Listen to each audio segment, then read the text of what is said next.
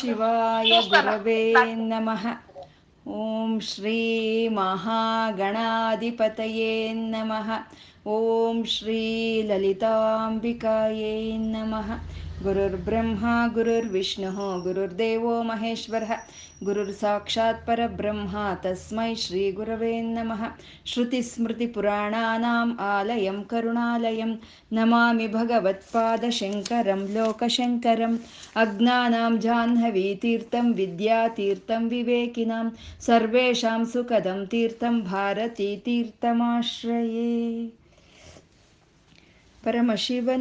ಪರಮಶಿವನು ದೇವದೇವನು ಸ್ವಯಂ ಪ್ರಕಾಶಕನು ಆದಂಥ ಶಿವನು. ತನ್ನ ಶಕ್ತಿ ಜೊತೆ ಕೂಡಿದ್ರೆ ತನ್ನ ಕೆಲಸಗಳನ್ನು ತಾನು ಮಾಡೋದಕ್ಕೆ ಪ್ರಭಾವಿತನಾಗ್ತಾನೆ. ಹಾಗಿಲ್ಲ ಅಂದರೆ ಅವನಲ್ಲಿ ಸ್ಪಂದನೆಯೂ ಇರೋದಿಲ್ಲ. ಹರಿಹರ ಬ್ರಹ್ಮಾದರು ಆರಾಧನೆ ಮಾಡ್ತಾ ಇರೋವಂತಹ ಅಮ್ಮನವ್ರನ್ನ ನಾವು ನಮಸ್ಕಾರ ಹಾಕಬೇಕು ಅಂದರು, ಒಂದು ಸ್ತೋತ್ರ ಹೇಳಬೇಕು ಅಂದರು, ಒಂದು ಸ್ತೋತ್ರ ಕೇಳಬೇಕು ಅಂದರೆ ಪುಣ್ಯ ಇದ್ದರೆ ಮಾತ್ರನೇ ಆಗೋ ಅಂಥ ಕೆಲಸ. ಅಮ್ಮನವರು ಬಂಡಾಸರನ ಸಂಹಾರಕ್ಕಾಗಿ ಚಿದಗ್ನಿ ಕುಂಡದಲ್ಲಿ ಎದ್ದು ಬರ್ತಾರೆ. ಆಗ ಬಂದ ಅಮ್ಮನವ್ರನ್ನ ಯಾವ ಕ್ರಮದಲ್ಲಿ ವಶಿನ್ಯಾದಿ ವಾಗ್ದೇವತೆಯರು ವರ್ಣನೆ ಮಾಡ್ತಾರೋ ಅದೇ ಕ್ರಮದಲ್ಲಿ ಗುರುಗಳನ್ನು ವರ್ಣನೆ ಮಾಡ್ತಾ ಇದ್ದಾರೆ.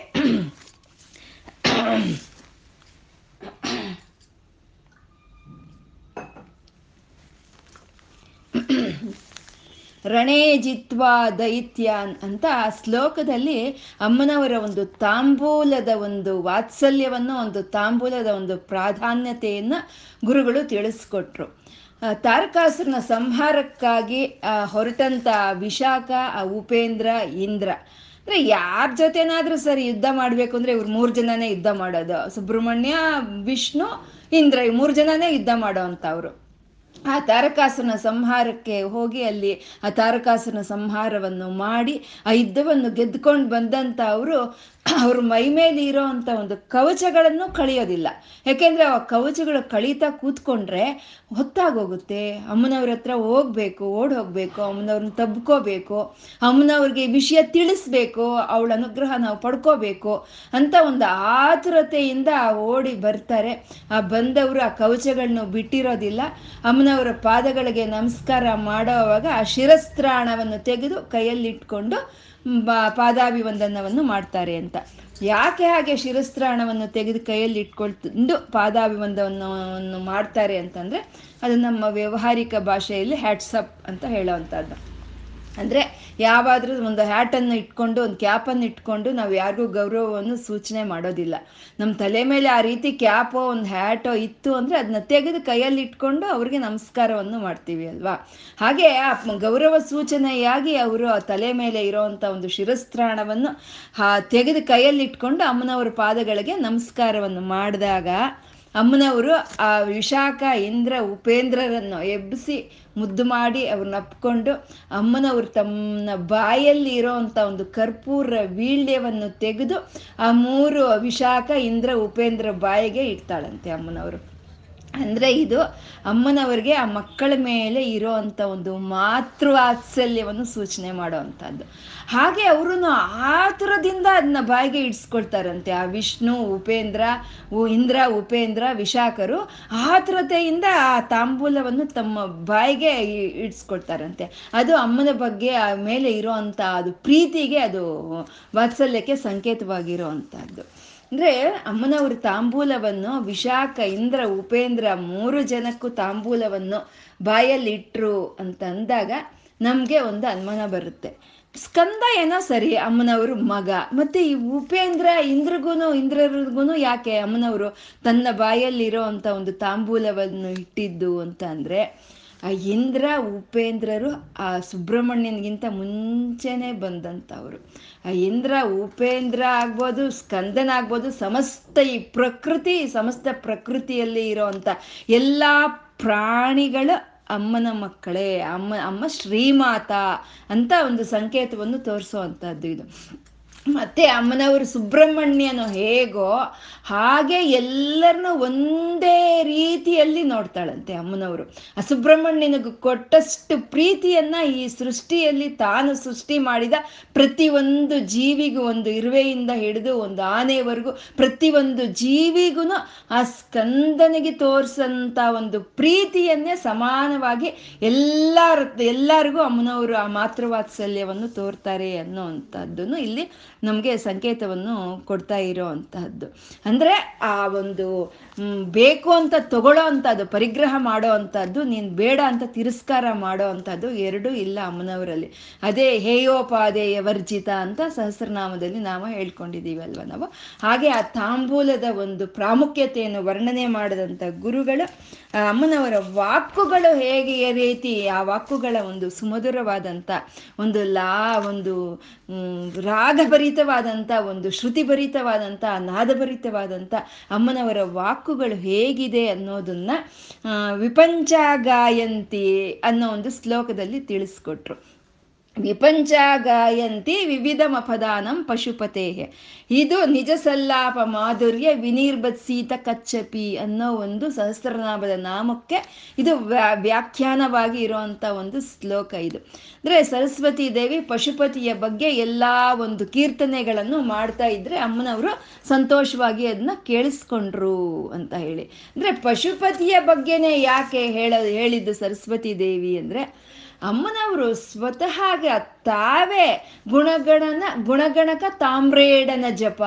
ಆ ಪಶುಪತಿಯ ಒಂದು ಗುಣಗಾನವನ್ನು ತಾಮ್ರೇಡನ ಜಪ.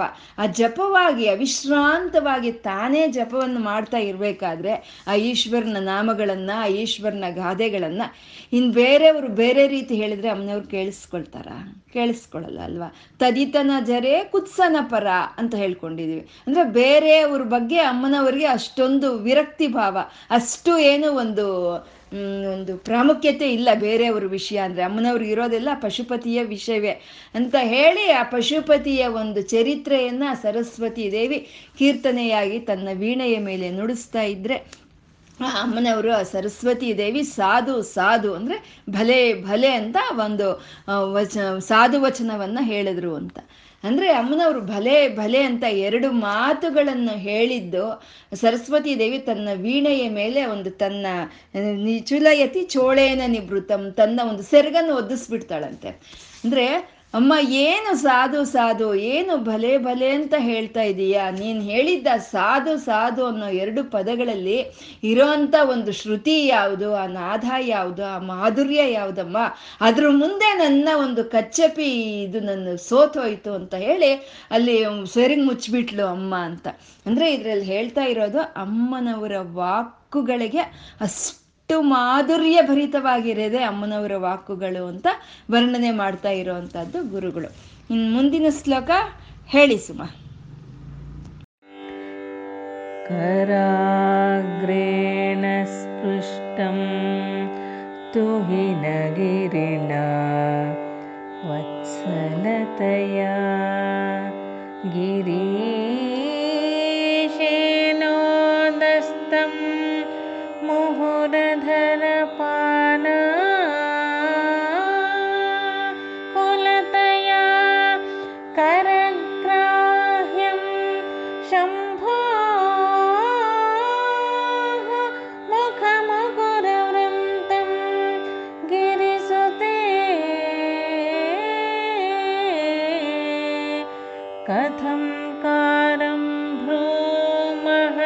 तव चुबुकम्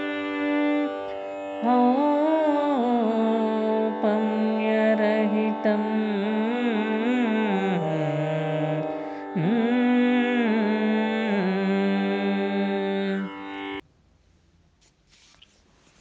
ಈ ಕರಾಗ್ರೇಣ ಸ್ಪೃಷ್ಟಂ ಅನ್ನೋ ಈ ಶ್ಲೋಕದಲ್ಲಿ ಅಮ್ಮನವರು ಒಂದು ಚುಬುಕವನ್ನ ಅಂದ್ರೆ ಈ ಗಲ್ಲವನ್ನ ಇಲ್ಲಿ ವರ್ಣನೆ ಮಾಡ್ತಾ ಇದ್ದಾರೆ ಗುರುಗಳು ಈ ಅಮ್ಮನವರ ಗಲ್ಲದ ಬಗ್ಗೆ, ಈ ಚುಬುಕದ ಬಗ್ಗೆ ವಶಿನ್ಯಾದಿ ವಾಗ್ದೇವತೆಯರು ಏನು ಹೇಳಿದ್ರು?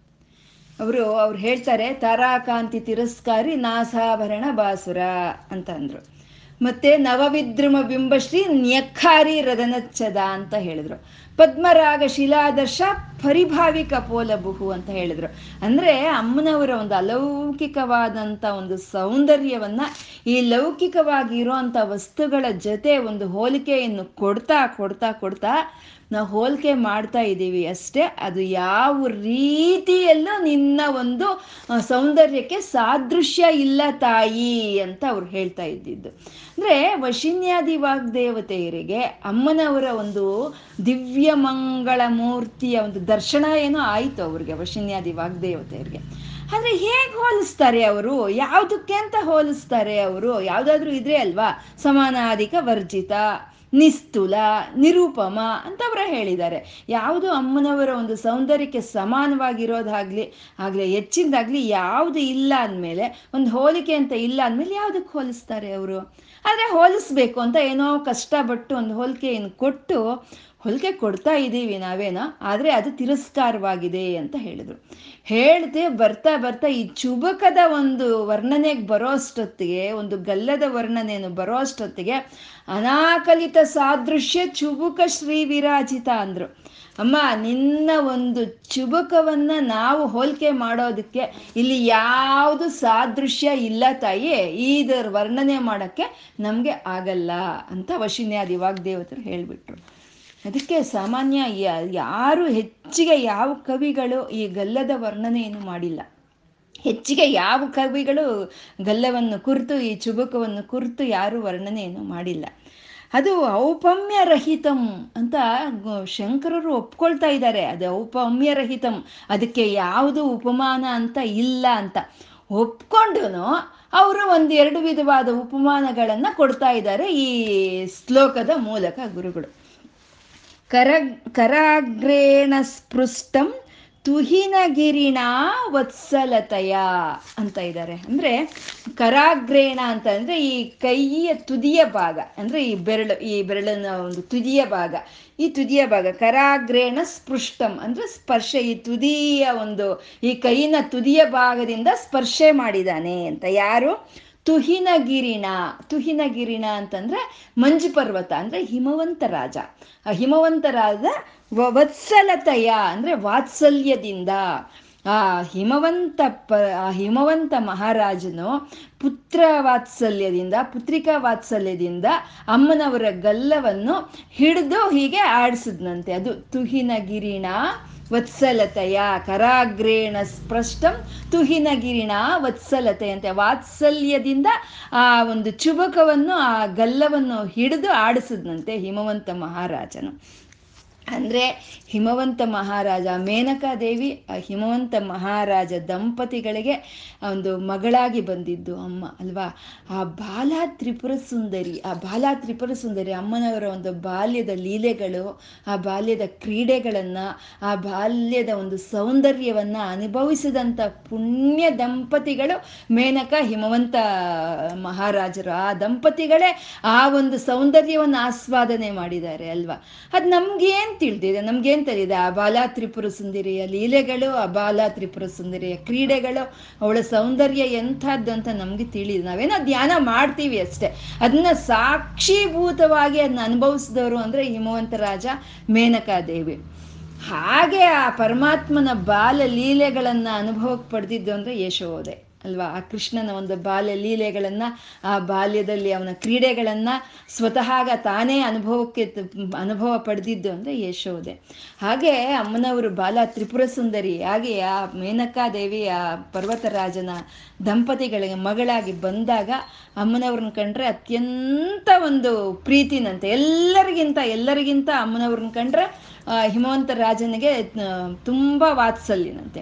ಹಾಗೆ ಆ ವಾತ್ಸಲ್ಯದಿಂದ ಕರಾಗ್ರೇಣ ಸ್ಪೃಷ್ಟಂ ತುಹಿನಗಿರಿಣ ವತ್ಸಲತೆಯ. ಆ ಒಂದು ತುದಿ ಒಂದು ಆ ಕೈನ ತುದಿಯ ಬೆರಳಿಂದ ಅಮ್ಮನವರು ಒಂದು ಗಲ್ಲವನ್ನು ಹಿಡಿದು ಆಡಿಸ್ತಾ ಇದ್ದಂತೆ ಅದು ವಾತ್ಸಲ್ಯ. ಅದು ಸಂತಾನದ ಮೇಲೆ ಇರುವಂತ ವಾತ್ಸಲ್ಯ. ಅದು ಇನ್ನೊಬ್ರು ಆ ರೀತಿ ಅದನ್ನ ಅದನ್ನ ಸ್ಪರ್ಶೆ ಮಾಡ್ತಾರೆ ಅಮ್ಮನವರ ಗಲ್ಯವನ್ನು. ಇನ್ನೊಬ್ರು ಯಾರ ಆ ಗಲ್ಲವನ್ನು ಸ್ಪರ್ಶೆ ಮಾಡೋ ಅಂದರೆ ಅಂದ್ರೆ ಕರಾಗ್ರಾಹ್ಯಂ ಶಂಭೋಹೋ. ಈಶ್ವರನು. ಆ ಶಿವನು ಆ ಅಮ್ಮನವರ ಗಲ್ಲವನ್ನು ಸ್ಪರ್ಶ ಮಾಡ್ತಾನಂತೆ. ಹಾಗೆ ಅಮ್ಮನವರ ಒಂದು ಚುಬುಕವನ್ನು ಸ್ಪರ್ಶೆ ಮಾಡೋ ಅಂತ ಅರ್ಹತೆ, ಯೋಗ್ಯತೆ ಇದ್ದಂಥ ಇಬ್ಬರೇ ಒಂದು ಹಿಮವಂತ ರಾಜ ವಾತ್ಸಲ್ಯದಿಂದ. ಎರಡನೇದು ಶಿವ, ಅವನು ಪ್ರಳಯ. ಅವನು ಪ್ರಳಯದಿಂದ ಅವರಿಬ್ಬರೇ ಅಮ್ಮನವರ ಒಂದು ಗೆಲ್ಲವನ್ನು ಸ್ಪರ್ಶ ಮಾಡಿದ್ದಂತೆ. ಕರಾಗ್ರಾಹ್ಯಂ ಶಂಭೋಹೋ ಮುಕುರ ಮುಕುರ ವೃಂತಂ ಗಿರಿಸುತೆ ಅಂತ ಹೇಳ್ತಾ ಇದ್ದಾರೆ. ಅದೇ ಮದುವೆಗೆ ಮುಂಚೆ ಆ ಹಿಮವಂತ ರಾಜನು ಅಮ್ಮನವರ ಚುಬುಕವನ್ನು ಹಿಡಿದು ಆಟ ಆಡಿಸ್ತಿದ್ದ. ಮದುವೆ ಆದ್ಮೇಲೆ ಆ ಈಶ್ವರನು ಅಮ್ಮನವರ ಒಂದು ಚುಬುಕವನ್ನು ಹಿಡಿದು ಹೀಗೆ ಮುಖ ಮುಖವನ್ನು ಮೇಲಕ್ಕೆತ್ತಾ ಇದ್ನಂತೆ. ಯಾಕೆ ಅಂದರೆ ಅಮ್ಮನವರಲ್ಲಿ ಆ ಸಹಜ, ಆ ಸ ಹೆಣ್ಣಿಗೆ ಸಹಜವಾಗಿ ಇರಬೇಕಾಗಿರೋ ಅಂಥ ಒಂದು ಲಜ್ಜೆ, ಒಂದು ನಾಚಿಕೆ ಅನ್ನೋದು. ಆ ಲಜ್ಜೆ, ಆ ಸಹಜವಾದವಂಥ ಲಜ್ಜೆನೇ ಸೌಂದರ್ಯವನ್ನು ತಂದು ಅಮ್ಮ ಸದಾಶಿವನ ಪತಿವ್ರತೆ, ಸಂಪ್ರದಾಯೇಶ್ವರಿ ಅಲ್ವಾ? ಹಾಗಾಗಿ ಆ ಲಜ್ಜೆ ಅನ್ನೋದು ಅವಳು ಸಹಜ ಸಿದ್ಧವಾಗಿ ಒಂದು ಆಭರಣ ಅವಳ ಮುಖದ ಮೇಲೆ ಇರೋವಂಥದ್ದು ಅದು ಆ ಲಜ್ಜೆಯಿಂದ ಅಮ್ಮನವ್ರ ತಲೆ ಬೊಗ್ಗಿಸ್ಕೊಂಡಾಗ ಆ ಈಶ್ವರನು ಪ್ರೀತಿಯಿಂದ ಅಮ್ಮನವರು ಒಂದು ಗಲ್ಲವನ್ನು ಎತ್ತಿ ಹೀಗೆ ಮೇಲೆ ಮೇಲೆ ಹಿಡಿತಾ ಇದ್ನಂತೆ. ಅದು ಕರಾಗ್ರಾಹ್ಯಂ ಶಂಭೋಹೋ ಮುಕುರ ಮುಕುರ ವೃಂತಂ ಗಿರಿಸುತೆ ಅಂತ ಹೇಳ್ತಾ ಇದ್ದಾರೆ. ಮುಖ ಮುಕುರ ವೃಂತಂ ಅಂದ್ರೆ ಮುಖ ಅಂತಂದ್ರೆ ಮುಖ. ಮುಕುರ, ಮುಕುರಂ ಅಂತಂದ್ರೆ ದರ್ಪಣ, ಕನ್ನಡಿ. ಅಂದ್ರೆ ಇಲ್ಲಿ ಆ, ಒಂದು ಹೋಲಿಕೆಯನ್ನು ಕೊಡ್ತಾ ಇದ್ದಾರೆ ಶಂಕರರು. ಅಮ್ಮನವರ ಒಂದು ಮುಖ ಅನ್ನೋದು ಒಂದು ದರ್ಪಣವಾದ್ರೆ, ಅಂದ್ರೆ ಒಂದು ಕನ್ನಡಿ ಆದ್ರೆ ಆ ಗಲ್ಲ ಅನ್ನೋದು ಹಿಡಿನಂತೆ. ಎಂಥ ವರ್ಣನೆ ಇದು? ಎಂಥ ವರ್ಣನೆ ರೀ? ಆ ಗಲ್ಲ ಅನ್ನೋದು ಒಂದು ಹಿಡಿನಂತೆ. ಅಂದ್ರೆ ಇವಾಗ ಹ್ಯಾಂಡ್ ಮಿರರ್ ಇರ್ತಲ್ವ ನಮಗೆ? ನಾವು ನೋಡ್ಕೊಳ್ಳೋದಕ್ಕೆ ಹ್ಯಾಂಡ್ ಮಿರರ್ ಹೇಗೆ ನೋಡ್ಕೊಳ್ತೀವಿ? ಆ ಆ ಒಂದು ಹ್ಯಾಂಡ್ ಅವನ್ನ ಒಂದು ಹೀಗೆ ಹಿಡ್ಕೊಂಡು ನಾವು ಆ ಪಿಡಿಯನ್ನು ಹೀಗೆ ಹಿಡ್ಕೊಂಡು ನಾವು ಕನ್ನಡಿಯಲ್ಲಿ ನೋಡ್ಕೊಳ್ತೀವಲ್ವಾ? ಹಾಗೆ ಅಮ್ಮನವ್ರ ಗಲ್ಲವನ್ನೇ ಪಿಡಿಯಾಗಿ ಹಿಡ್ಕೊಂಡು ಶಿವನು ಅಮ್ಮನವರ ಒಂದು ಮುಖ ಅನ್ನೋ ಒಂದು ದರ್ಪಣದಲ್ಲಿ ಅವನ ಮುಖವನ್ನು ನೋಡ್ಕೊಳ್ತಾ ಇದ್ನಂತೆ. ಹಾಗಂತ ಇವರು ಹೋಲಿಸ್ತಾ ಇದ್ದಾರೆ ಅಮ್ಮನವರ ಒಂದು ಚುಬುಕವನ್ನ.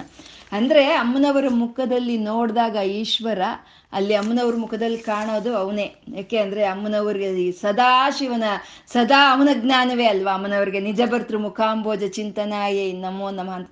ನಾವು ಯೋ ಯೋಚನೆ ಮಾಡ್ತಾ ಇದ್ರೆ ಅದೇ ನಮ್ಮ ಒಂದು ಮುಖದಲ್ಲಿ ಪ್ರತಿಬಿಂಬಿಸುತ್ತೆ ಅಲ್ವಾ? ಹಾಗೆ ಅಮ್ಮನವ್ರ ಕಣ್ಣುಗಳಲ್ಲಿ, ಅಮ್ಮನವರ ಒಂದು ಕೆನ್ನೆಯ ಭಾಗಗಳಲ್ಲಿ ಈಶ್ವರನೇ ಕಾಣಿಸ್ತಾ ಇದ್ನಂತೆ. ಹಾಗೆ ಅಮ್ಮನವರ ಒಂದು ಮುಖ ಅನ್ನೋದು ದರ್ಪಣವಾಗಿ ಇದ್ರೆ, ಆ ಮುಖದಲ್ಲಿ ಇರೋಂಥ ಒಂದು ಚುಬುಕ ಅನ್ನೋದು ಒಂದು ಪಿಡಿಯಾಗಿದ್ರೆ, ಆ ಪಿಡಿಯನ್ನ ಹಿಡ್ಕೊಂಡು ಅಮ್ಮನವರು ಮುಖ ಅನ್ನೋ ಒಂದು ದರ್ಪಣದಲ್ಲಿ ಈಶ್ವರ ಅವನ ಮುಖವನ್ನು ಅವನು ಕಾಣ್ತಾ ಇದ್ದಾನಂತೆ. ಇದು ಕಾಶ್ಮೀರ ಶೈವಾಗಮ ಅನ್ನೋ ಒಂದು ಗ್ರಂಥದಲ್ಲಿ ಬರೆದಿದ್ದಾರಂತೆ. ಈಶ್ವರನು ತನ್ನ ಮುಖವನ್ನು ನೋಡ್ಕೋಬೇಕು ಅಂತ ಹೇಳಿ ಒಂದ್ಸಲಿ ಆ ದರ್ಪಣದ ಮುಂದೆ ನಿಂತ್ಕೊಂಡ್ರೆ ಅಮ್ಮನವ್ರು ಕಾಣಿಸಿದ್ರಂತೆ ಅಲ್ಲಿ ದರ್ಪಣದಲ್ಲಿ. ಸಾಮಾನ್ಯ ದರ್ಪಣದಲ್ಲಿ ಕನ್ನಡಿಯಲ್ಲಿ ನಾವು ನೋಡ್ಕೊಂಡ್ರೆ ನಮ್ಮ ಮುಖನೇ ಅಲ್ವಾ ಕಾಣಿಸೋದು ನಮಗೆ. ಆದರೆ ಈಶ್ವರನಿಗೆ ಅಮ್ಮನವ್ರ ಮುಖ ಕಾಣಿಸ್ತಂತೆ. ಅಂದ್ರೆ ಜನಸಾಮಾನ್ಯರು, ನಾವು ಕನ್ನಡಿ ಮುಂದೆ ನಿಂತ್ಕೊಂಡ್ರೆ ಈ ಮೇಲ್ಗಡೆ ಇರೋವಂಥ ಮೂಗು, ಕಣ್ಣು, ಮೂತಿ, ಈ ಚರ್ಮ ಇದು ಕಾಣಿಸುತ್ತೆ ನಮಗೆ. ಆದರೆ ಬ್ರಹ್ಮಜ್ಞಾನಿಗಳಿಗೆ ಒಳಗಡೆ ಏನಿದೆಯೋ ಅದು ಕಾಣಿಸುತ್ತಂತೆ. ಯಾರೋ ಒಬ್ಬ ಬ್ರಹ್ಮಜ್ಞಾನಿಗಳು ಕನ್ನಡಿಯಲ್ಲಿ ನೋಡ್ಕೊಳ್ತಾ ಇದ್ರೆ ಒಳಗಡೆ ಇರೋ ಅಸ್ಥಿಪಂಜರ ಕಾಣಿಸ್ತಂತೆ ಅವ್ರಿಗೆ. ಒಳಗೆ ಏನಿದೆಯೋ ಅದು ಕಾಣಿಸುತ್ತಂತೆ. ಬ್ರಹ್ಮಜ್ಞಾನಿಗಳಿಗೆ ಹಾಗೆ ಕಾಣಿಸಿದ್ರೆ ಇವನು ಪರಬ್ರಹ್ಮ, ಇವನ್ಗೆ ಹೇಗೆ ಕಾಣಿಸ್ಬೇಕು? ಇವನ್ ಒಳಗೆ ಏನಿದೆಯೋ ಅದೇ ಕಾಣಿಸುತ್ತಲ್ವ? ಅಂದ್ರೆ ಇವನ ಒಳಗೆ ಇರೋದು ಅಮ್ಮನವರು, ಈಶ್ವರನ ಒಳಗೆ ಅಮ್ಮನವರು ಇದ್ದಾರೆ. ಹಾಗಾಗಿ ಅಮ್ಮನವರ ಮುಖ ಅವನಿಗೆ ದರ್ಪಣದಲ್ಲಿ ಕಾಣಿಸ್ತು ಅಂತ ಅಲ್ಲಿ ಕಾಶ್ಮೀರ ಶೈವಾಗಮದಲ್ಲಿ ಬರೆದಿದ್ದಾರಂತೆ ಇಲ್ಲಿ ಶಂಕರರು ಅಮ್ಮನವರ ಮುಖವನ್ನ ಒಂದು ಕನ್ನಡಿಯಾಗೆ ಹೋಲಿಸ್ತಾ, ಅಮ್ಮನವರ ಒಂದು ಚುಬುಕವನ್ನ, ಒಂದು ಗಲ್ಲವನ್ನ ಅದು ಹಿಡಿಗೆ ಹೋಲಿಸ್ತಾ, ಆ ಹಿಡಿಯನ್ನ ಹಿಡ್ಕೊಂಡು ದರ್ಪಣದಲ್ಲಿ ನೋಡ್ಕೊಳ್ಳೋ ರೀತಿ ಈಶ್ವರನ ಅಮ್ಮನವರ ಗಲ್ಲವನ್ನು ಒಂದು ಪ್ರೀತಿಯಿಂದ ಹಿಡ್ಕೊಂಡು ಅವನ ಅಮ್ಮನವರ ಮುಖದಲ್ಲಿ ಅವನವನ್ನು ಕಾಣ್ತಾ ಇದ್ದಾನೆ ಅಂತ ಇಲ್ಲಿ ತೋ, ಹೇಳ್ತಾ ಇದ್ದಾರೆ ಗುರುಗಳು. ಅಂದ್ರೆ ಈಗೇನೋ ಹೇಳಿದ್ರು, ಹೇಳ್ತಾ ಹೇಳ್ತಾ ಅವ್ರು ಹೇಳ್ತಾ ಇದ್ದಾರೆ, ತವ ಚುಬುಕಂ ಔಪಮ್ಯರಹಿತಂ. ಅಮ್ಮ, ನಾನೇನೋ ಈಗ ವರ್ಣನೆ ಮಾಡಿದ್ದಾನೆ ಮಾಡಿದ್ದೀನಿ ಅಷ್ಟೇ ಆದರೆ ನಿನ್ನ ಚುಬುಕ ಔಪಮ್ಯರಹಿತ, ಅದಕ್ಕೆ ಯಾವುದು ಉಪಮಾನವೇ ಇಲ್ಲ. ನಾನು ಸುಮ್ಮನೆ ಹೀಗೆ ಹೋಲಿಸ್ತಾ ಇದ್ದೀನಷ್ಟೇ ಅಂತ ಗುರುಗಳು ಇಲ್ಲಿ ಹೇಳ್ತಾ ಇದ್ದಾರೆ. ಅಮ್ಮನವರ ಒಂದು ಚುಬುಕವನ್ನು, ಹಿಮವಂತ ಮಹಾರಾಜ ಮದುವೆಗೆ ಮುಂಚೆ ಆ ಚುಬುಕವನ್ನು ಹಿಡಿದು ಪ್ರೀತಿಯಿಂದ, ವಾತ್ಸಲ್ಯದಿಂದ ಆಡಿಸ್ತಾ ಇದ್ರೆ ಮದುವೆ ಆದಮೇಲೆ ಆ ಪ್ರಳಯ ಭಾವದಿಂದ ಈಶ್ವರನ ಅಮ್ಮನವರ ಒಂದು, ಆ ಗಲ್ಲವನ್ನು ಹಿಡಿದು ಅವನ ಅವನ ಮುಖವನ್ನು ಅವನು ಕಾಣ್ತಿದ್ದ ಅಂತ ಇಲ್ಲಿ ಹೇಳ್ತಾ ಇದ್ದಾರೆ. ಅಂದರೆ ಇಲ್ಲಿ ಹೇಳೋ ಅಂಥದ್ದು ಆ ಶಿವ ಶಕ್ತಿ ಇಬ್ರು ಅಭೇದರು. ಅವರಿಬ್ರು ಬೇರೆ ಅಲ್ಲ, ಅವರಿಬ್ರು ಒಂದೇನೆ ಅನ್ನೋ ಒಂದು ಸಮಯಾಚಾರವನ್ನ ಗುರುಗಳು ನಮ್ಗೆ ಈ ಶ್ಲೋಕದಲ್ಲಿ ತಿಳಿಸ್ಕೊಡ್ತಾ ಇದ್ದಾರೆ. ಕರಾಗ್ರೆ ಹಣಸ್ಪೃಷ್ಟಂ ಅನ್ನ ಅಂತ ತೋರಿಸ್ಕೊಡ್ತಾ ಇದ್ದಾರೆ. ಅಂದ್ರೆ ಅದು ಔಪಮ್ಯ ರಹಿತಂ. ಯಾವುದು ಔಪಮ್ಯ ಇಲ್ಲ. ನಾನು ಸುಮ್ಮನೆ ಹೋಲಿಕೆ ಮಾಡ್ತಾ ಇದ್ದೀನಿ ಅಷ್ಟೇ ಇದು ಔಪಮ್ಯ ರಹಿತಂ. ಆ ರೀತಿಯ ಪರಮಾತ್ಮನ ಒಂದು ಕೈಗಳ ಸ್ಪರ್ಶೆಗೆ ಯೋಗ್ಯವಾಗಿರುವಂಥ, ಅರ್ಹವಾಗಿರುವಂಥ ನಿನ್ನ ಚುಬುಕಕ್ಕೆ ಯಾವುದು ಸಾಟಿ ಇಲ್ಲ ತಾಯಿ. ಅದು ಔಪಮ್ಯರಹಿತಂ ಅಂತ ಶಂಕರರು ಇಲ್ಲಿ ಹೇಳ್ತಾ ಇದ್ದಾರೆ. ಭುಜಾಶ್ಲೇಷಾನಿತ್ಯಂ ಪುರದಮಯಿತು ಕಂಟಕವತಿ तव ग्रीवाधत्ते मुखकमलनालश्रियमियं स्वतः श्वेताः कालागरुबहुल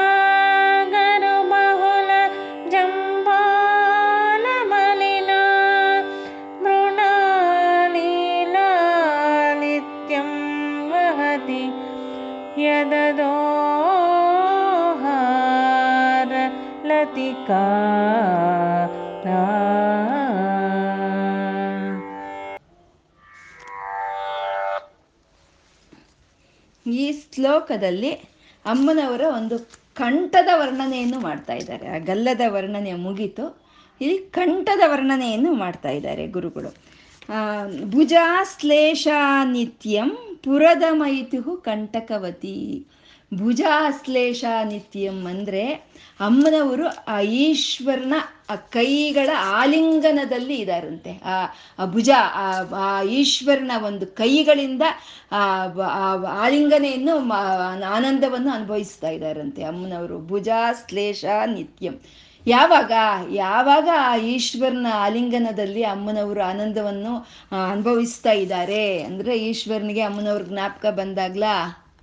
ಅಥವಾ ಅವನಿಗೆ ಸಮಯ ಸಿಕ್ಕಿದಾಗ, ಅಂದ್ರೆ ಅಲ್ಲ ಭುಜಾಶ್ಲೇಷ ನಿತ್ಯಂ ನಿತ್ಯಂ, ಅಂದ್ರೆ ಆ ಯಾವಾಗ್ಲೂ ಯಾವಾಗ್ಲೂ ಶಾಶ್ವತವಾಗಿ ಅಮ್ಮನವರು ಆ ಈಶ್ವರನ ಒಂದು ಕೈಗಳ ಒಂದು ಆಲಿಂಗನದಲ್ಲಿ ಇದ್ದಾಳೆ ಅಂತ ಹೇಳ್ತಾ ಇದ್ದಾರೆ. ಭುಜಾಶ್ಲೇಷ ನಿತ್ಯಂ ಪುರದ ಕಂಟಕವತಿ.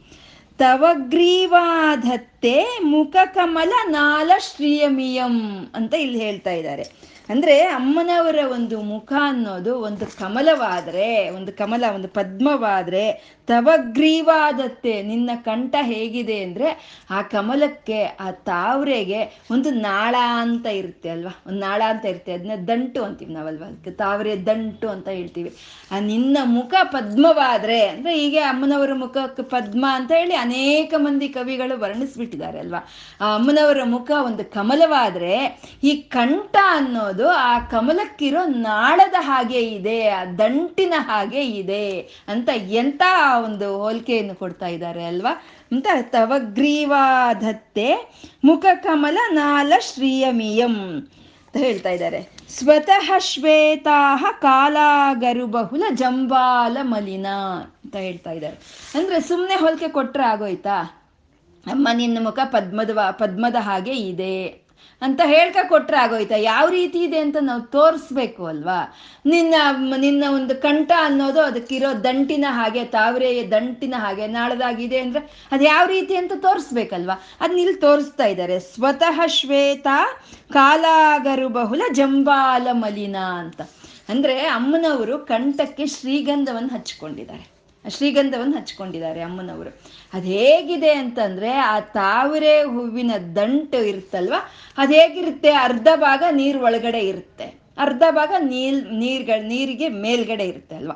ಆ ನೀರಿಗೆ ಮೇಲ್ಗಡೆ ಇರೋ ಅಂತ ಒಂದು ಭಾಗಕ್ಕೆ ಆ ಕೆಸರು ಸ್ವಲ್ಪ ಸ್ವಲ್ಪ ಅಂಟ್ಕೊಂಡಿರುತ್ತೆ.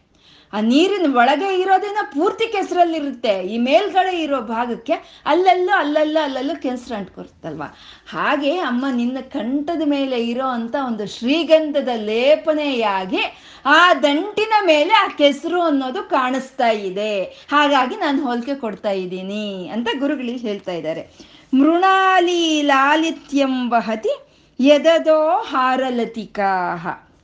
ಅಂತಂದ್ರೆ ಆ ಒಂದು ದಂಟು ಅನ್ನೋದು ಅದು ಕೆಳಗೆ ಇರ್ಬೇಕಾದ್ರೆ ಹೆಚ್ಚಿನ ಕೆಸರು ಇರುತ್ತೆ. ಅದು ಮೇಲ್ಗಡೆ ಬಂದಾಗ ಅದೇನು ಜಾಸ್ತಿ ಇರಲ್ಲ, ಅಲ್ಲಲ್ಲೂ ಅಲ್ಲಲ್ಲೂ ಇರುತ್ತೆ ಆ ಕೆಸರು ಅನ್ನೋದು. ಅದು ಅಲಂಕಾರಪ್ರಾಯವಾಗಿ ಆ ದಂಟಿಗೆ ಒಂದು ಹಾರವೇನೋ ಅನ್ನೋ ಆಗಿರುತ್ತಂತೆ ಆ ಪದ್ಮ ಅನ್ನೋದೊಂದು ಮುಖವಾದ್ರೆ, ಆ ದಂಟು ಅನ್ನೋದೊಂದು ಕಂಠವಾದ್ರೆ, ಆ ದಂಟಿನ ಮೇಲೆ ಇರೋ ಕೆಸರು ಅನ್ನೋದು ಒಂದು ಒಂದು ಹಾರದ, ಒಂದು ಮುತ್ತಿನ ಹಾರವಾಗಿ ಕಾಣಿಸುತ್ತಂತೆ. ಆ ರೀತಿ ಎದದೋ ಹಾರಲತಿಕ, ನಿನ್ನ ಕಂಠದ ಮೇಲೆ, ನಿನ್ನ ಕಂಠದಲ್ಲಿ ಇರೋ ಅಂತ ಮುತ್ತಿನ ಹಾರಗಳು ಆ ಕೆಸರಿನ ಒಂದು, ಆ ದಂಟಿನ ಮೇಲೆ ಇರೋ ಅಂತ ಕೆಸರಿನ ಹಾಗೆ ಅಲಂಕಾರ ಪ್ರಾಯವಾಗಿ ಇದೆ ಅಮ್ಮ ಅಂತ ಹೇಳ್ತಾ ಇದ್ದಾರೆ ಶಂಕರರು.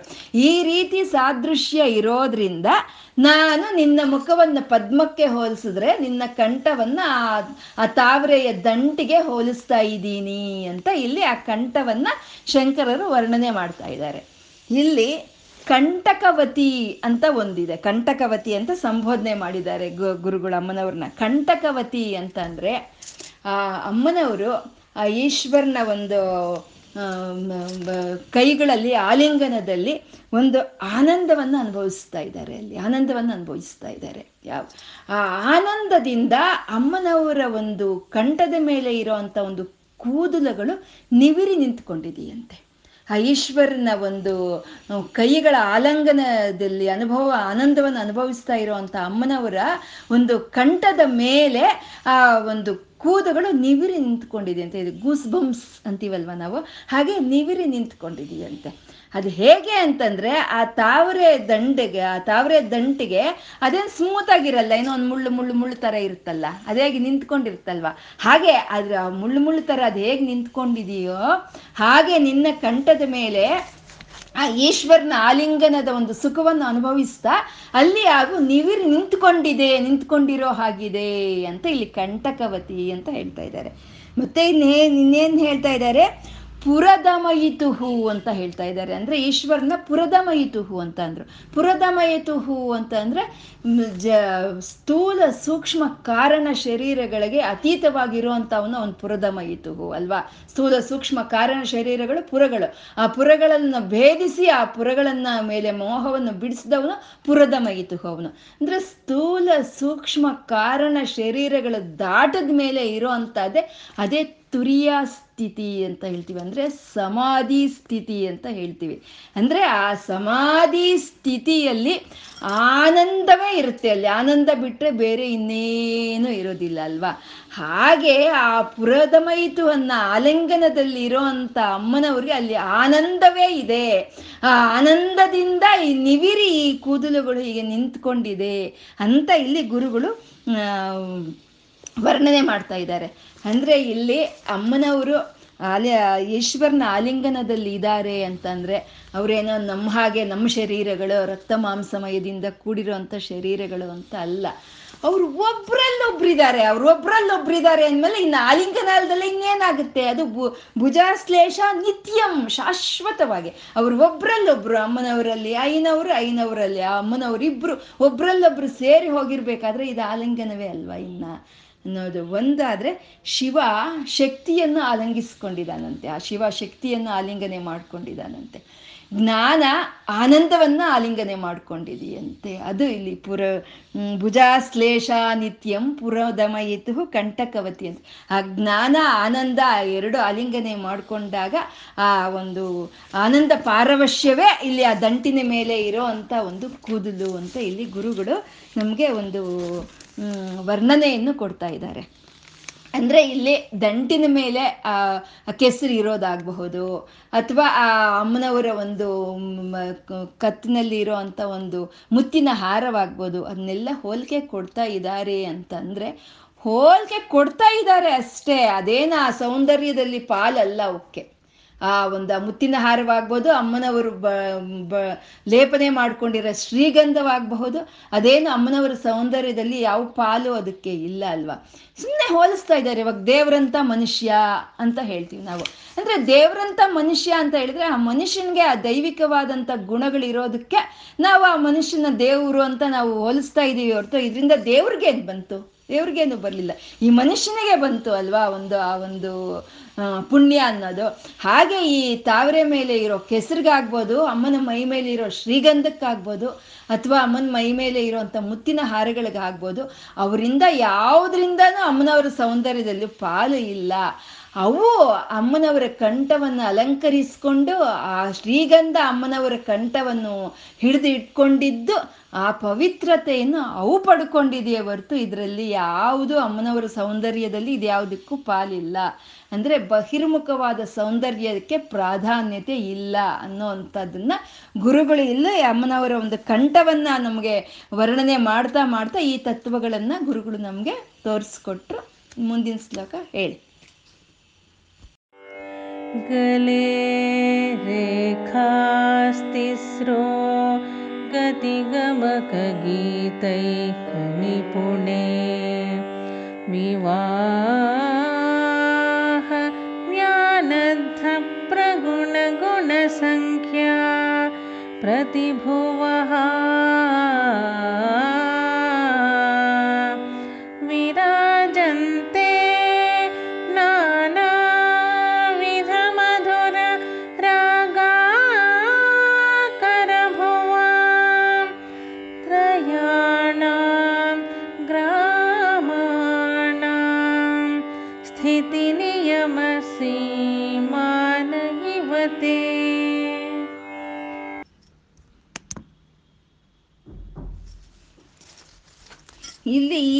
ಶ್ಲೋಕದಲ್ಲಿ ಅಮ್ಮನವರ ಕಂಠದ ಮೇಲೆ ಇರೋ ಅಂಥ ಮೂರು ರೇಖೆಗಳನ್ನು ವರ್ಣನೆ ಮಾಡ್ತಾ ಇದ್ದಾರೆ ಗುರುಗಳಲ್ಲಿ ಮೂರು ರೇಖೆಗಳನ್ನ ವರ್ಣನೆ ಮಾಡ್ತಾರೆ. ಈ ಕಂಠದ ಮೇಲೆ ಮೂರು ರೇಖೆಗಳು ಇರೋ ಅಂಥದ್ದು ಮತ್ತೆ ಈ ಸೊಂಟದ ಮೇಲೆ ಮೂರು ಗೆರೆಗಳು ಇರೋ ಮತ್ತೆ ನಾವು ಹಣೆ ಭಾಗವನ್ನು ಹೀಗೆ ಮಡಚಿದಾಗ ಆ ಬರುವಂಥ ಒಂದು ಮೂರು ರೇಖೆಗಳು ಇರ್ಬೋದು. ಅವು ಸರ್ವ ಸಾಮುದ್ರಿಕ ಲಕ್ಷಣಗಳು ಇರುವಂಥದ್ದು ಅಂದ್ರೆ ಅಮ್ಮನವರು ಒಂದು ಸುಲಕ್ಷಣವಾದಂತ ಒಂದು ವಿಗ್ರಹ ಅದು. ಆ ಸುಲಕ್ಷಣವಾದಂತ ವಿಗ್ರಹ. ಹಾಗಾಗಿ ಸರ್ವ ಸಾಮುದ್ರಿಕ ಒಂದು ಲಕ್ಷಣಗಳಲ್ಲಿ ಇರುವಂತ ವಿಗ್ರಹ ಅದು ಅಮ್ಮನವರ ವಿಗ್ರಹ. ಇದನ್ನೇ ಸ್ತನಭಾರದಲನ್ ಮಧ್ಯ ಪಟ್ಟ ಬಂದವಳಿತ್ರಯ ಅಂತ ವಶಿನ್ಯಾದಿ ವಾಗ್ದೇವತೆಯರು, ಅಮ್ಮನವರ ಸೊಂಟದತ್ರ ಇರೋ ಮೂರು ಗೆರೆಗಳನ್ನು ಅವರು ವರ್ಣನೆ ಮಾಡಿದ್ರು. ಇವಾಗ ಇಲ್ಲಿ ವಶಿನ್ಯಾದಿ ವಾಗ್ದೇವತೆಯರು ಅಮ್ಮದ ಕಂಠದ ಮೇಲೆ ಇರೋ ಅಂತ ಒಂದು ಮೂರು ರೇಖೆಗಳನ್ನ ಇಲ್ಲಿ ಗುರುಗಳು ವರ್ಣನೆ ಮಾಡ್ತಾ ಇದ್ದಾರೆ. ಗಲೇ ರೇಖಾಸ್ತಿಸ್ರೋ ಗತಿ ಗಮಕ ಗೀತೈಕ ನಿಪುಣೆ ಅಂತಿದ್ದಾರೆ. ಅಂದ್ರೆ ಗತಿ ಗಮಕ ಗೀತೆ ಅನ್ನೋದು ಸಂಗೀತಕ್ಕೆ ಸಂಬಂಧಪಟ್ಟಿರೋ ಅಂಥದ್ದು ಅಲ್ವಾ? ಅಂದ್ರೆ ಇಲ್ಲಿ ಶಂಕರರು ಸರ್ವಶಾಸ್ತ್ರ ಪಾರಂಗತರು ಅವರು. ಸರ್ವಶಾಸ್ತ್ರಗಳು ಅವ್ರಿಗೆ ತಿಳಿದಿರೋ ಅಂಥದ್ದು. ಇದು ಕನ್ನಡದಲ್ಲಿ ಗಾದೆ ಇದೆ ಅಲ್ವಾ? ಆಡು ಮುಟ್ಟಿದ, ಮುಟ್ಟದ ಸೊಪ್ಪು ಇಲ್ಲ ಅಂತ. ಹಾಗೆ ಶಂಕರರಿಗೆ ತಿಳಿದಲೇ ಇರೋ ಶಾಸ್ತ್ರನೇ ಇಲ್ಲ ಅನ್ನೋದಕ್ಕೆ ನಮಗೆ ಈ ಸೌಂದರ್ಯ ಲಹರಿನೇ ಈ ಶ್ಲೋಕವೇ ನಮಗೆ ಉದಾಹರಣವಾಗಿ ಇರುವಂಥದ್ದು. ಈ ಶ್ಲೋಕದಿಂದ ಶಂಕರರಿಗೆ ಆ ಸಂಗೀತದ ಮೇಲೆ, ಆ ಸಂಗೀತದ ಜ್ಞಾನ ಎಷ್ಟು ಅನ್ನೋದು ನಮಗೆ ಇಲ್ಲಿ ಅರ್ಥ ಆಗುತ್ತೆ ಇದು. ಗಲೇ ರೇಖಾಸ್ತಿಸ್ರೋ, ಗತಿ ಗಮಕ ಗೀತೈಕ ನಿಪುಣೆ ಅಂತ ಅಂದರು. ಅಂದ್ರೆ ಇಲ್ಲಿ ಮೂರು ಗೆರೆಗಳು ಇರೋ ಅಂಥದ್ದು ಆ ಗತಿ ಗಮಕ ಗೀತೈಕ ನಿಪುಣೆ ಆದ ನಿನ್ಗೆ ಅಲ್ಲಿ ಸಂಕೇತವಾಗಿದೆ ಆ ಮೂರು ಗುಣಗಳು ಅಂತ. ಅಂದ್ರೆ ಅಮ್ಮನವರ ಕಂಠದ ಮೇಲೆ ಈ ಮೂರು ಗೆರೆಗಳು ಇದೆ, ಆ ಸಂಗೀತಕ್ಕೆ ಇದನ್ನ ಯಾಕೆ ಹೋಲಿಸ್ತಾ ಇದ್ದಾರೆ ಅಂತಂದರೆ ಈ ಕಂಠಸ್ಥಾನವೇ ಎಲ್ಲ ಶಬ್ದಗಳಿಗೂ ನಿಲಯವಾಗಿರುವಂಥದ್ದು. ಎಲ್ಲ ಶಬ್ದಗಳಿಗೂ ಈ ಕಂಠನೇ ನಿಲಯ ಅಲ್ವಾ? ಯಾವುದೇ ಆದರೂ ಒಂದು ಪರ, ಪಶ್ಯಂತಿ, ಮಧ್ಯಮ ಆಗಿ ಉತ್ಪನ್ನವಾಗುವಂಥ ವಾಕ್ಯಗಳು ಆ ಕಂಠದ ಹತ್ರ ಬಂದಾಗೆ ಅದು ವೈಖರಿಯಾಗಿ ಆಚೆ ಬರುತ್ತೆ ಅಲ್ವಾ? ಹಾಗೆ ಈ ಜಗತ್ತಿನಲ್ಲಿ ಇರೋವಂಥ ಪ್ರತಿ ಒಂದು ಶಬ್ದವು ಅಮ್ಮನವರ ಒಂದು ಕಂಠದಿಂದಾನೇ ಬರೋ ಅಂಥದ್ದು ಅಮ್ಮನವರಿಂದ ಕಂಠದಿಂದಾನೇ ಅಂಥ ಶಬ್ದಗಳು ಇವು. ನಾವು ಮಾತಾಡಿದ್ರೆ ಸುಮ್ಮನೆ ಮಾತಾಡಿತ್ತು ನಾವು. ಆ ಮಾತಿಗೆ ಒಂದು ಸ್ವಲ್ಪ ಶ್ರುತಿ, ಒಂದು ಸ್ವಲ್ಪ ನಾದ, ಒಂದು ಸ್ವಲ್ಪ ಭಾವ ಸೇರಿದ್ರೆ ಅದೇ ಹಾಡು, ಅದೇ ಸಂಗೀತ, ಅಲ್ವಾ? ಅಮ್ಮನವರ ಕಂಠ ಹೇಗಿದೆ ಅಂದ್ರೆ ಈ ಗತಿ ಗಮಕ ಗೀತೆಗಳಿಗೂ ಸ್ಥಾನವಾಗಿದೆಯಂತೆ. ಆ ಗತಿ ಗಮಕ, ಆ ಗಾನಗಳಿಗೆ ನಿಪುಣರಂತೆ ಅಮ್ಮನವರು. ಅಂದ್ರೆ ಸಂಗೀತ ಸಾಮ್ರಾಟ್ ಅಮ್ಮನವರು, ಲಲಿತಮ್ಮನವರು. ನಾವು ಸುಮ್ಮನೆ ಹೇಳ್ತೀವಷ್ಟೇ ಸಂಗೀತ ಸಾಮ್ರಾಟ್ ಅಂತೆ ಸುಮ್ಮನೆ ಹೋಲಿಕೆ ಕೊಡ್ತೀವಷ್ಟೇ. ಆ ನಿಜವಾದ ಸಂಗೀತ ಸಾಮ್ರಾಟ್ ಅಂದರೆ ಅಮ್ಮನವರೇ ಅಮ್ಮನವರೇ. ಆ ಗತಿ, ಗಮಕ, ಗೀತೆಗಳಿಗೆ ನಿಪುಣತ್ವ ಇದೆ, ಅಮ್ಮ, ನಿಪುಣಳು ಅಮ್ಮ ಅಂತ ಇಲ್ಲಿ ಹೇಳ್ತಾ ಇದ್ದಾರೆ. ಇಲ್ಲಿ ಗತಿ, ಗಮಕ, ಗೀತ. ಗತಿ ಅಂತ ಅಂದರೆ ಅದನ್ನ ಎರಡು ವಿಧವಾಗಿ ಹೋಲಿಸ್ತಾರೆ. ಏನೋ ದೇಶಿ ಅಂತ, ಏನೋ ಒಂದು ಒಂದು ಎರಡು ವಿಧವಾಗಿ ಹೇಳ್ತಾರೆ. ದೇಶಿ ಅಂತ ಮತ್ತೆ ಇನ್ನೇನೋ ಒಂದು ಹೇಳ್ತಾರೆ. ಅದು ನನ್ಗಷ್ಟೊಂದು ಅರ್ಥ ಆಗುವಂಥದ್ದು ಅಲ್ಲ ಅದು. ನನಗೆ ಅರ್ಥ ಆಗಿದ್ದೇನು ಅಂದ್ರೆ ಗತಿ ಅಂದ್ರೆ ತಾಳ ಅಂತ ನಾನು ಅಂದ್ಕೊಳ್ತೀನಿ. ತಾಳ ಅಂದ್ರೆ ಗತಿ ಅಂದ್ರೆ ಗಮನ ಅಲ್ವಾ? ಹಾಡು ಯಾವಾಗಲೂ ತಾಳದ ಜೊತೆನೇ ಹೋಗ್ತಾ ಇರುತ್ತೆ ಅಲ್ವಾ ತಾಳ? ಹಾಗೆ ಈ ಪ್ರಪಂಚ, ಈ ಐದರಿಂದ ಕೂಡಿರೋ ಅಂತ ಈ ಪ್ರಪಂಚದಲ್ಲಿ ಆ ತಾಳಗಳನ್ನು, ಐದು ವಿಧವಾದ ತಾಳಗಳು ಮುಖ್ಯವಾದಂಥ ತಾಳಗಳು, ಐದು ತಾಳಗಳು ಅಲ್ವಾ? ಅದೇ ಆದಿತಾಳ ತ್ರಿಪುಟ ತಾಳ, ಚತುರಶ್ರ ತಾಳ, ಮಿಶ್ರ ತಾಳ, ರೂಪಕ ತಾಳ ಅಂತ ಐದು ತಾಳಗಳು ಹೇಳ್ತೀವಲ್ಲ ಇಲ್ಲಿ ಗತಿ ಅಂತ ಹೇಳ್ತಾ ಇರೋದು ಆ ತಾಳಗಳಿಗೆ ಹೇಳ್ತಾ ಇದ್ದಾರೆ ತಾಳ. ಗತಿ ಗಮಕ ಅಂತಂದ್ರೆ ಆ ಹಾಡಿನಲ್ಲಿ ಇರೋ ಅಂಥ ಒಂದು ಸುಮಧುರವಾದಂಥ ಒಂದು ಆ ಮಾಧುರ್ಯ ಆ ರಂಜನೆ ಮತ್ತೆ ಹೇಳ್ಬೇಕಂದ್ರೆ ಈ ಕೆರೆಟಗಳು, ಈ ಕಂಪನೆ ಅಂತ ಹೇಳ್ಬೋದು, ಈ ಕಂಪನೆಗಳು. ಸುಮ್ಮನೆ ಹೇಳೋವಾಗ ಇವಾಗ ಸುಮ್ಮ ಹೇಳ್ತಾರೆ, ರಾಗ ಅಂತ ಏನೋ ಕಂಪನೆಗಳು ತರ್ತಾರಲ್ವ, ಅದನ್ನ ಗಮಕ ಅಂತ ಹೇಳ್ತಾರೆ. ಅಂದ್ರೆ ಹಾಡು ಯಾವಾಗಲೂ ಕಂಪನೆ ಮೇಲಕ್ಕೆ ಹೋಗಿ ಕೆಳಕ್ಕೆ ಬಂದು, ಮೇಲಕ್ಕೆ ಹೋಗಿ ಕೆಳಕ್ಕೆ ಬಂದು ಆ ರೀತಿ ಇರುತ್ತೆ ಗ, ಹಾಡು ಅನ್ನೋದು. ಅದು ಯಾವಾಗೂ ಸ್ಟ್ರೈಟ್ ಲೈನ್ ಆಗಿರೋದಿಲ್ಲ ಸ್ಟ್ರೈಟ್ ಲೈನ್ ಆಗಿದ್ರೆ ಅದು ಹಾಡು ಅನ್ಸ್ಕೊಳ್ಳೋದಿಲ್ವಾ. A, B, C, D F G H ಅನ್ನೋಗಲ್ಲ. ಆ ಸಂಗೀತ ಅ, ಆ, ಇ, ಈ, ಉ ಉ ಅನ್ನೋ ಹಾಗೆ ಆ ಕಂಪನೆಗಳೊಂದಿಗೆ ಇರೋವಂಥದ್ದು ಅದನ್ನೇ ಗತಿ ಗಮಕ ಅಂತ ಹೇಳೋ ಅಂಥದ್ದು ಆ ಕಂಪನೆ ಅದು ಗಮಕ ಅಂತ. ಗೀತ, ಗತಿ ಗಮಕ, ಗೀತ ಅಂತಂದ್ರೆ ಆ ಬ, ಆ ಭಾವ ತುಂಬಿರೋ ಅಂತ ಒಂದು ಇದು, ಅದು ಗೀತೆ ಅಂತ ಹೇಳೋದು. ಹೀಗೆ ಆ ಗತಿ, ಆ ತಾಳಗಳು, ಆ ಗಮಕಗಳು, ಈ ಗಾನಗಳಿಂದ ನಿಪುಣಳಾಗಿರುವಂತ ಅಮ್ಮನವರು ಅಂತ ಇಲ್ಲಿ ಹೇಳ್ತಾ ಇದ್ದಾರೆ. ಗತಿ ಗಮಕ ಗೀತೈಕ ನಿಪುಣೆ ಅಂತ. ವಿರಾಜಂತೆ ನಾನಾ ವಿಧ ಮಧುರ ರಾಗ ಕರಬುವ. ಹಾಗೆ ಆ ಗತಿಯ ಗಮಕ ಗೀತೆಗಳಿಂದ ಕೂಡಿರೋಂಥ ವಿಧ ವಿಧವಾದ ಪ್ರಯೋಗಗಳಿಂದ ಕೂಡಿರೋಂಥ ಅನೇಕ ವಿಧವಾದಂಥ ರಾಗಗಳಿಗೆ ಅಮ್ಮನವರ ಕಂಠ ನಿಲಯವಾಗಿದೆಯಂತೆ. ಅದು ವಿರಾಜಂತೆ ನಾನಾವಿಧ ಮಧುರ ರಾಗ ಕರಭುವ ಮಲ್ಲಿ ಅಮ್ಮನವರ ಕಂಠ ವಿಧ ವಿಧ ವಿಧವಾದಂಥ ರಾಗಗಳಿಗೆ ನಿಲಯವನ್ನಾಗಿ ಮಾಡ್ಕೊಂಡಿದೆಯಂತೆ ಅದು. ತ್ರಯಾಣಾಂ ಗ್ರಾಮಾಣಾಂ ಸ್ಥಿತಿ ನಿಯಮಸಿ ಮಾನ ಇವತೆ ಅಂತ ತ್ರಯಾಣಾಂ ಅಂದರೆ ಮೂರು. ಗ್ರಾಮಾಣಂ ಅಂದರೆ ಸ್ಕೇಲ್. ಸ್ಕೇಲ್ ಅಂತೀವಲ್ವ? ಷಡ್ಜ, ಮಧ್ಯಮ ಗಾಂಧಾರ ಅಂತ ಹೇಳ್ತೀವಲ್ವ? ಅದು ಅದು ಗ್ರಾಮಾಣ, ಅದನ್ನೇ ಸ್ಕೇಲ್ ಅಂತ ಹೇಳ್ತೀವಲ್ವ? ಅದು ಹೇಗಿರಬೇಕು? ಆ ಷಡ್ಜ, ಮಧ್ಯಮ ಗಾಂಧಾರ ಅನ್ನೋದು ಹೇಗಿರುತ್ತೆ? ಅವು ಮೂರೂ ಬೇರೆ ಬೇರೆ ಗಾಂಧಾರ ಮಧ್ಯಮ, ಷಡ್ಜ ಬೇರೆ ಬೇರೆ ಅಲ್ವಾ? ಒಂದು ಹಾಡಿನಲ್ಲಿ ಆ ಮೂರು ಸ್ಕೇಲ್ಗಳು ನಾವು ತೋರಿಸ್ಬಹುದು, ಮೂರು ಒಂದು ಸ್ಥಾನಗಳು ತೋರಿಸ್ಬೋದು ಆದರೆ ಅಲ್ಲಿ ಒಂದು ಸೀಮೆ ಅಂತ ಇರುತ್ತಂತೆ, ಅಲ್ಲಿ ಮೂರು ಸೇರ್ಕೊಂಡಂಗಿರಲ್ವಂತೆ. ಅದು ಸ್ಥಿತಿ, ನಿಯಮ, ಸೀಮಾ ಅಂತ ಹೇಳ್ತಾ ಇದ್ದಾರೆ. ಅಂದ್ರೆ ಮೂರು ಬೌಂಡ್ರಿಗಳಾಗಿರುತ್ತಂತೆ. ಇವಾಗ ಷಡ್ಜದಲ್ಲಿ ಹೋಗ್ತಾ ಇರುವಂತ ಹಾಡು, ಮಧ್ಯಮಕ್ಕೆ ಹೋದ್ರು ಅಂದ್ರೆ ಅಲ್ಲಿ ಏನೋ ಒಂದು ಸೂಕ್ಷ್ಮವಾದಂತ ಒಂದು ಬೌಂಡ್ರಿ ಲೈನ್ ಅಂತ ಹೇಳ್ತೀವಿ ನಾವು, ಅದು ಇರುತ್ತಂತೆ. ಆ ಮಧ್ಯದಲ್ಲಿ ಮಧ್ಯಮದಲ್ಲಿ ಆಡ್ತಾ ಇರೋವಂಥ ಹಾಡು ಗಾಂಧಾರಕ್ಕೆ ಹೋಯಿತು ಅಂತಂದ್ರೆ ಅಲ್ಲಿ ಒಂದು ಆ ಸೀಮೆ ಅನ್ನೋದು ಇರುತ್ತಂತೆ. ಅದು ಮೂರು ಬೇರೆ ಬೇರೆ ಬೇರೆ ಇರುತ್ತಂತೆ. ಹಾಗೆ ಆ ಸ್ಕೇಲು ಆ ಷಡ್ಜ, ಮಧ್ಯಮ, ಗಾಂಧಾರ ಮೂರನ್ನು ತೋರಿಸ್ತಾ ನಿನ್ನ ಕಂಠದ ಮೇಲೆ ಮೂರು ಗೆರೆಗಳು ತೋರಿಸ್ತಾ ಇದೆ. ಗತಿ, ಗಮಕ, ಗೀತೆಗಳನ್ನು ಸಂಕೇತ ಮಾಡ್ತಾ ಇದೆ. ನಿನ್ನ ಕಂಠದ ಮೇಲೆ ಇರೋ ಈ ಮೂರು ಗೆರೆಗಳು. ಆ ಷಡ್ಜ ಮಧ್ಯಮ, ಗಾಂಧಾರ, ಆ ಶ್ರುತಿಗಳನ್ನು ನಿನ್ನ ಕಂಠದ ಮೇಲೆ ಇರೋ ಅಂತ ಒಂದು ರೇಖೆಗಳು ಸಂಕೇತ ಮಾಡ್ತಾ ಇದೀಯಮ್ಮ ಅಂತ ಇಲ್ಲಿ ಗುರುಗಳು ಹೇಳ್ತಾ ಇದ್ದಾರೆ. ನೋಡಿ ಎಂಥ ಭಾವನೆಯನ್ನ ತಂದ್ರು ಇಲ್ಲಿ. ಆ, ಕಾಣಿಸ್ತಾ ಇರೋ ಈ ಮೂರು ಗೆರೆಗಳು ಆ ಸಂಗೀತದ ಗತಿ, ಗಮಕ, ಗೀತೆಗಳಿಗೆ ಒಂದು ಸಂಕೇತವಾಗಿದೆ. ಷಡ್ಜ ಷಡ್ಜ ಮಧ್ಯಮ ಗಾಂಧಾರ ಶ್ರುತಿಗಳಿಗೆ ಅದು ಸಂಕೇತವಾಗಿದೆ. ಆ ರೀತಿ ಅನೇಕ ವಿಧವಾದಂಥ ರಾಗಗಳಿಗೆ ನಿನ್ನ ಕಂಠಸ್ಥಾನ ನಿಲಯವಾಗಿದೆ ಅನ್ನೋ ಸಂಕೇತವನ್ನು ತೋರಿಸೋದಕ್ಕೋಸ್ಕರ ಆ ಮೂರು ಗೆರೆಗಳು ಇದು, ಇದೆಯಮ್ಮ ಇಲ್ಲಿ ಅಂತ ಶಂಕರರು ಇಲ್ಲಿ ಹೇಳ್ತಾ ಇದ್ದಾರೆ. ಇದರಲ್ಲಿ ಇನ್ನೊಂದು ಹೋಲಿಕೆಯನ್ನು ಹೇಳ್ತಾ ಇದ್ದಾರೆ. ಇನ್ನೊಂದು ಹೋಲಿಕೆಯನ್ನು ಹೇಳ್ತಾ ಇದ್ದಾರೆ. ವಿವಾಹವ್ಯಾನದ ಪ್ರಗುಣ ಸಂ ಪ್ರಗುಣ ಗುಣ ಸಂಖ್ಯಾ ಪ್ರತಿಭುವ ಅಂತ ಹೇಳ್ತಾ ಇದ್ದಾರೆ. ಅಂದರೆ ವಿವಾಹ ಸಮಯದಲ್ಲಿ ಪರಮಾತ್ಮ, ಪರಮೇಶ್ವರ ಅಮ್ಮನವರ ಕಂಠದಲ್ಲಿ ಮಂಗಳಸೂತ್ರವನ್ನು ಕಟ್ತಾನೆ ಅಲ್ವಾ? ಇದನ್ನ ವಶಿನ್ಯಾದಿ ವಾಗ್ದೇವತೆಯರು ಹೇಗೆ ಹೇಳಿ ಹೇಗೆ ಹೇಳಿದ್ರು? ಮಹೇಶ್ ಮಹಾಕಾ, ಮಹೇ, ಏನು, ಅದೇನು ಸ್ಲೋ ಅದು? ಮಾಂಗಲ್ಯ ಸ್ತೂತ್ರ ಶೋಭಿತ ಕಂದರ, ಮಹೇಶ್ವರ, ಏನದು?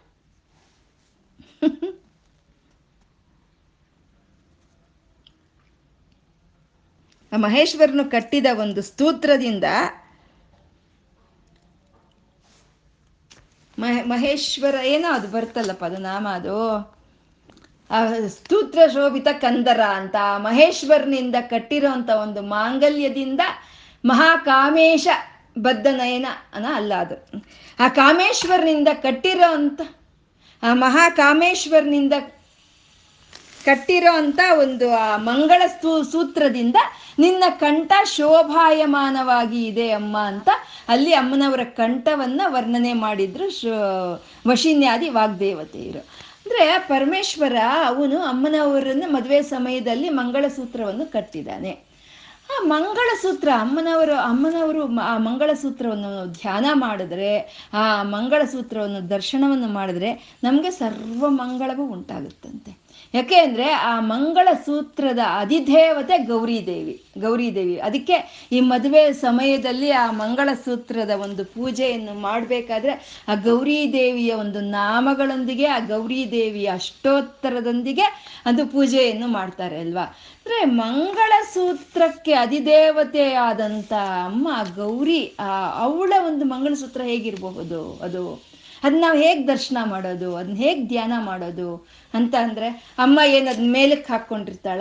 ಮಂಗಳಸೂತ್ರ ಮೇಲೆ ಹಾಕ್ಕೊಂಡಿರಲ್ಲ ಅಲ್ವಾ? ನಾವೇ ನಾವ್ಯಾರು ಮಂಗಳಸೂತ್ರ ಮೇಲೆ ಹಾಕ್ಕೊಳ್ಳೋದಿಲ್ಲ. ನಾವು ಎಲ್ಲ ಒಳಗಡೆನೆ ಹಾಕ್ಕೊಂಡಿರ್ತೀವಿ. ಏನೋ ಸಿನಿಮಾದಲ್ಲಿ ತೋರಿಸಿದ್ರೆ ತೋರಿಸಬಹುದೇ ಹೊರ್ತು ನಾವ್ಯಾರು ಮಂಗಳಸೂತ್ರ ಮೇಲೆ ಹಾಕ್ಕೊಳ್ಳಲ್ವಾ? ಎಲ್ಲ ಹಾಕ್ಕೊಳ್ಳೋದಿಲ್ಲ. ಹಾಗೆ ಇನ್ನು ಅಮ್ಮ ಎಲ್ಲಿನ ಅಮ್ಮ ಒಳಗಡೆ ಇರುತ್ತೆ ಅದನ್ನ ಅದು ನಾವು ಹೇಗೆ ದರ್ಶನ ಮಾಡೋದು? ಹಾಗೆ ಅಂತಂದ್ರೆ, ಅಮ್ಮನವ್ರ ಮಂಗಳಸೂತ್ರ ಹೇಗಿರುತ್ತೆ ಅಂತಂದ್ರೆ ಮೂರ್ಪೇಟೆ ಅಂತ ಹೇಳ್ತಾರೆ, ಮೂರ್ಪೇಟೆ ಗೊಲ್ಸು ಅಂತ ಹೇಳ್ತಾರಲ್ವ, ಏನಂತಾರೆ ಅದು? ಮೂರು ಎಳೆಯಲ್ಲಿ ಇರುತ್ತಲ್ವಾ?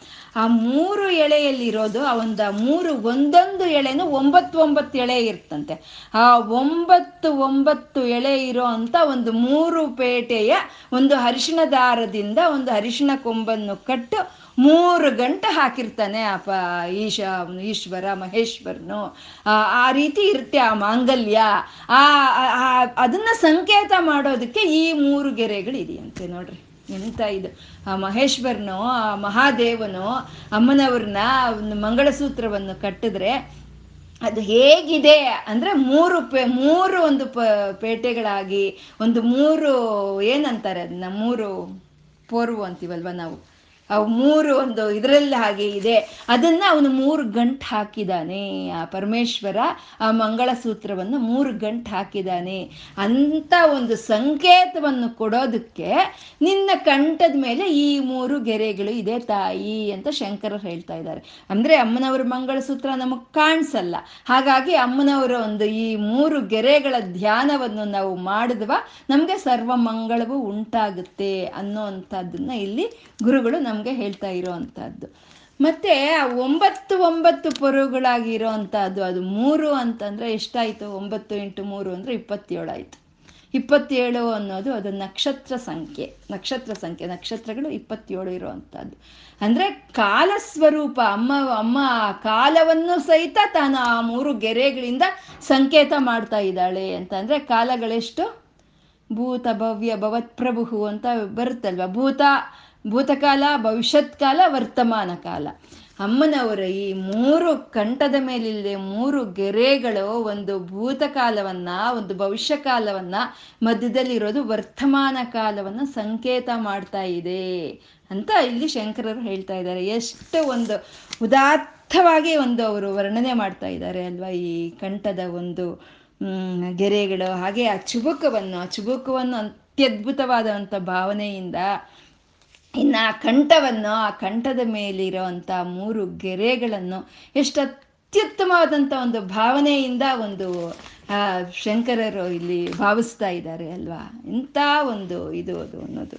ಮತ್ತೆ ಈ ಮೂರು ಅನ್ನೋದು ನಮ್ಮ ಹಿಂದೂ ಮತದ ಆಧ್ಯಾತ್ಮಿಕತ ಒಂದು ಇದರಲ್ಲಿ ಮೂರು ಅನ್ನೋದಕ್ಕೆ ಅತ್ಯಂತ ಪ್ರಧಾನ ಇರೋ ಅಂಥದ್ದು ಅಥಾನ ಪ್ರಧಾನ್ಯತೆ ಇರೋ ಅಂಥದ್ದು ಮೂರು ಮೂರು ಮೂರು, ಪರಮಾತ್ಮ ಮೂರು, ಸಚ್ಚಿತ್ ಆನಂದ. ಶಕ್ತಿಗಳು ಮೂರು, ಇಚ್ಛಾ, ಜ್ಞಾನ, ಕ್ರಿಯಾ ಶಕ್ತಿಗಳು. ಲೋಕಗಳು ಮೂರು, ಭೂರ್ ಸ್ವಹ ಮೂರು ಲೋಕಗಳು. ವೇದಗಳು ಮೂರು ಯಜುರುಕ್ ಸಾಮ ವೇದಗಳು ಮೂರು. ಸ್ಥೂಲ ಸೂಕ್ಷ್ಮ ಕಾರಣ ಶರೀರಗಳು ಮೂರು. ಅವಸ್ಥೆಗಳು ಮೂರು, ಜಾಗೃತ್ ಸ್ವಪ್ನ ಸುಷುಪ್ತಿಗಳು ಅವಸ್ಥೆಗಳು ಮೂರು. ಇನ್ನು ಸಾಧನೆಗಳು ಮೂರು. ಅದು ಶ್ರವಣ, ಮನನ, ನಿಧಿಧ್ಯಾಸ ಅಂತ ಹೇಳ್ತಾರೆ. ಮತ್ತೆ ತಾಪತ್ರಯಗಳು ಮೂರು. ಆಧ್ಯಾತ್ಮಿಕ ತಾಪತ್ರಯ ಆದಿ ಭೌತಿಕ ತಾಪತ್ರಯ ಆದಿ ದೈವಿಕ ತಾಪತ್ರಯ ಮೂರು. ಮತ್ತೆ ಮೂರು ಪ್ರವಾಹಗಳು, ಗಂಗಾ, ಯಮುನಾ, ಸರಸ್ವತಿ, ಮೂರು ಇಳ, ಪಿಂಗಳ, ಸುಷುಮ್ನ ನಾಡಿಗಳು, ಮೂರು. ಎಲ್ಲ ಮೂರು ಮೂರು, ಮೂರನ್ನು ಸಂಕೇತ ಮಾಡ್ತಾ ಇದೆಯೇ ಮಾಡ್ತಾ ಇರೋ ಹಾಗೆ ಇದೆ ಅಂತ ಈ ಮೂರು ರೇಖೆಗಳು. ಇವಾಗ ನಾವು ಹೇಳ್ಕೊಂಡ ಎಲ್ಲ ಈ ಮೂರು ಮೂರು, ಮೂರನ್ನು ಸಂಕೇತ ಮಾಡ್ತಾ ಇದೆ. ಅಂದ್ರೆ ಈ ಮೂರು ಮೂರಲ್ಲಿ ಸಂಕೇತ ಮಾಡ್ತಾ ಇದ್ರೆ ನೀವು ಹೇಳ್ಕೊಂಡಿರೋ ಈ ಎಲ್ಲ ಮೂರು ಮೂರು ಮೂರುಗಳು ನನ್ನ ಒಳಗಡೆ ಇದೆ ಅದು, ನನ್ನ ಒಳಗಡೆ ಸಮೃದ್ಧಿಯಾಗಿ, ನನ್ನ ಒಳಗಡೆ ಇದೆ ಅದು ಅಂತ ಸಂಕೇತವಾಗಿ ಆ ಮೂರು ಗೆರೆಗಳನ್ನು ಅಮ್ಮನವ್ರ ಕಂಠದ ಮೇಲೆ ಅಮ್ಮನವರು ತೋರಿಸ್ತಾ ಇದ್ದಾರೆ ಅಂತ. ಆ ಮೂರು ಆ ಮೂರು ಆ ಮೂರರಲ್ಲಿ ಇರೋ ಚೈತನ್ಯವೇ, ಅದೇ ತ್ರಿಪುರ ಚೈತನ್ಯ, ಅದೇ ತ್ರಿಪುರ ಸೌ, ಸುಂದರಿ ಅಂತ ಹೇಳೋದು. ಆ ಮೂರಲ್ಲಿ ಅವಳೇ ಇದ್ದಾಳೆ ಅನ್ನೋ ಒಂದಷ್ಟು ಜ್ಞಾನ ನಮ್ಮಲ್ಲಿ ಒಂದು ಸ್ವಲ್ಪ ಮಟ್ಟಿಗೆ ಜ್ಞಾನ ಅನ್ನೋದು ಬಂದ್ರೆ ನಮಗೆ ಅವಳೇ ಎಲ್ಲ ಅವಳೇ ಇದ್ದಾಳೆ ಅನ್ನೋ ಒಂದು ಅದ್ವೈತ ಅವಳು ಬಿಟ್ರೆ ಬೇರೆ ಇನ್ನೇನೂ ಇಲ್ಲ ಅನ್ನೋ ಒಂದು ಇದು, ಆ ವೈರಾಗ್ಯ, ಆ ಆನಂದ ಅನ್ನೋದು ನಮ್ಮಲ್ಲಿ ಬರುತ್ತೆ ಅಲ್ವಾ? ಅವಳೇ ಇದ್ದಾಳೆ, ಎಲ್ಲದರಲ್ಲೂ ಅವಳೇ ಇದ್ದಾಳೆ ಅನ್ನೋ ಒಂದು ಒಂದು ಅದ್ವೈತ, ಒಂದು ಭಾವನೆ ಅನ್ನೋದು, ಒಂದು ಆ ವೈರಾಗ್ಯ ಅನ್ನೋದು ನಮ್ಮಲ್ಲಿ ಬಂದಾಗ ಆವಾಗ ನಮಗೆ ಅನಿಸುತ್ತೆ. ಕಷ್ಟ ಸುಖವನ್ನು ಆಲಿಂಗನೆ ಮಾಡಿಕೊಳ್ಳುತ್ತೆ. ಲಾ, ನಮ್ಮ ನಷ್ಟ ಲಾಭವನ್ನು ಆಲಿಂಗನೆ ಮಾಡಿಕೊಳ್ಳುತ್ತೆ. ನಮ್ಮ ದುಃಖ ಸಂತೋಷವನ್ನು ಆಲಿಂಗವನ್ನು ಮಾಡಿಕೊಳ್ಳುತ್ತೆ.